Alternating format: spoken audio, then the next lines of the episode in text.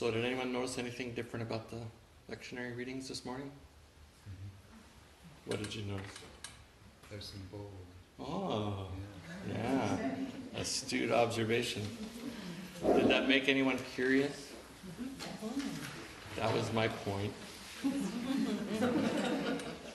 to try to arouse some curiosity in you. If it's too early in the morning or too early in the year to have gotten curious yet, that's all right. But I actually want to talk a little bit about curiosity, just really briefly, because if I don't get home soon and help Carol, then I'm going to be in big trouble to start this year. we don't want that. Um, but I was thinking about it, um, and I was thinking that I want as my resolution for the year to be remembering a phrase that, as I reflected on the past year, was probably one of the most significant phrases um, that would be in the midst of particularly my, my teaching and my counseling. And it was the phrase compassionate curiosity. And if there's a phrase that, that uh, aroused a good response uh, over and over again, that would be the, the one that really seemed to resonate with folks. And so I'm sort of adopting it as my phrase of the year, and I wanted to share it with you and make a few touch points through the lectionary readings. But, but actually, before the lectionary readings, I wanted to mention the Elizabeth O'Connor quote, which I confess I chose partly because that's what I was wanting to talk about.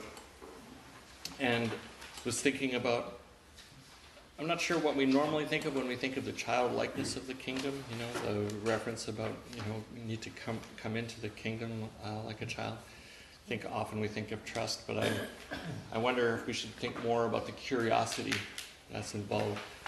So remembering that quote from O'Connor, she said, "The artist is always the contemplative, the one who sees what is there. The uninhibited three-year-old stopping with enthralled gaze to watch an insect." or some activity in the street is also a contemplative. If we could recover that lost capacity to look, which we all once had, we might be able to penetrate to the heart of matters. And I think one of the reasons why I love that quote is I have a very um, like visceral memory of being a young boy and uh, playing on the edge of our front yard, which is kind of like the you know the curb and then the, the the gutter or whatever, if you like, of the street and I was absolutely fascinated with things like cigarette butts. I would, I would pick up, my mom obviously was not watching, and I would pick up these, uh, these little cigarette butts, and I just thought it was amazing. These things were like tightly packed little rolls of paper, and if you pull them apart, all these fibers in there. It's just amazing how many fibers can fit into this little. It's like, how are people throwing these amazing things away? I was a little little boy.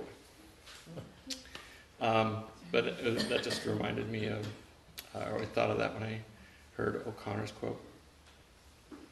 Then I thought of how we tend to assume that Jesus just knew everything about people, which I think is a really unhelpful um, thing to think about Jesus, because he emptied himself, right? So maybe maybe he didn't just know about people. Maybe he was just really curious and paid attention to people. Maybe that was why he had the insights that he did into people because he was really curious and he paid attention and he wanted to know and he asked things. So maybe if we're trying to be like Jesus, we could think of that kind of curiosity. Did you know Jesus asked 307 questions in the New Testament? You, have you, you haven't been counting lately? No, 307? Well, okay, I trusted an internet source. I didn't count. This is not verified. But I think that sounds close. But that's a lot of questions in, in a fairly short, uh, you know, recorded history. And they weren't all questions of curiosity, but lots of them were. But it, a lot of the questions were to evoke curiosity in, in others, too. So a lot of the kinds of questions that Jesus would ask would be questions like, like maybe rethink that. Like, you know, is it like this? Or even think, like, what do you want? Do you think about what you want? Be curious. And he seems to invite a lot of curiosity. So there are lots of other allusions uh, to curiosity in the readings. Uh, I thought it was great to think about God's curiosity about humanity in the Psalm, uh, Psalm 8. What are humans that you should be mindful of them? What are their offspring that you should seek them out? Like, God's curious about us. He wants to pay attention to figure out what's going on with us weird humans. Or the emptiness of Jesus, because you have to make space for curiosity, right? In order to be curiosity, you can't be full up with stuff. You can't know everything. You can't be full of certainty about how the world works. You have to have some openness and some space. So maybe we need to be thinking to be like Jesus and, and empty ourselves a little bit more in order to make some space for curiosity. Or the shepherds in the Nativity uh, story who are so curious that they go all the way to Bethlehem in order to see a baby because they heard the singing of angels, like Howard Thurman talked about. So sometimes those things that get evoked in us in those moments can evoke a curiosity so deep and powerful they make us do things, have adventures, uh, set off on a trek. Or Mary pondering these things in her heart, holding on to them, holding on to all the good and the hard and the confusing, and being curious about all these things, like pondering. Like, what's going on in the midst of all of these things? What should I be noticing? What should I be paying attention to? So, as I invite us all to be curious, um, it's probably good to, to just give a little thought to the fact that not all forms of curiosity are, are good. Uh, we can be curious like voyeurs, you know, who want to be curious without relationship, without engagement, without kind of getting in there and being connected and real with people. Or we can be curious in order to learn how to use people or learn where their weaknesses are so we can judge them. Uh, those kind of curiosity, I don't think, are the kind that get us very far. So that's why it's not just curiosity I want to invite us to, but compassionate curiosity, which I think keeps these things aligned. We can even be curious about ourselves in a way to beat ourselves up. Do you ever do that? Like pay attention to yourselves in order so you can like you know whip yourself a little bit for what you're getting wrong.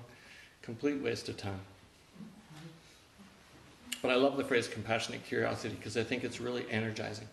It's really energizing to, to get in there and to care. So caring about other people, sometimes it might feel like a duty or hard work, but, but curiosity is one of the engines that can drive that and make it uh, an energetic and, and interesting thing to do.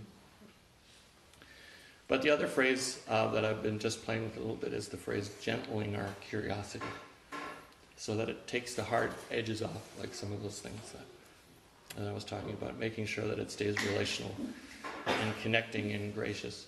You know, even good curiosity, if we're too into it, can maybe sound like an interrogation. You know, so the kind of curiosity makes us turn a floodlight on and says, "There are ways of making you talk." You know, that's that's not the gentling our curiosity.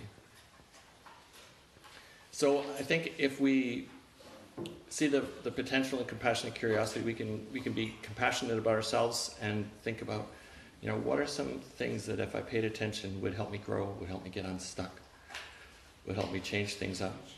Or if I get curious about others with compassion, like how can I learn from how others are experiencing the world? How others are different and how they're the same. How we can empty ourselves and make space to pay attention to others.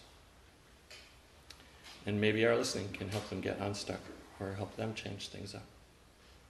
Or do we get curious about the amazing world that we live in, caring enough to look with wonder and see how amazing it all is? Do we take the time to fall in love with, with the woods and the seaside, the coast, and the rivers, and the birds, so that we make real sacrifices in order to protect these things?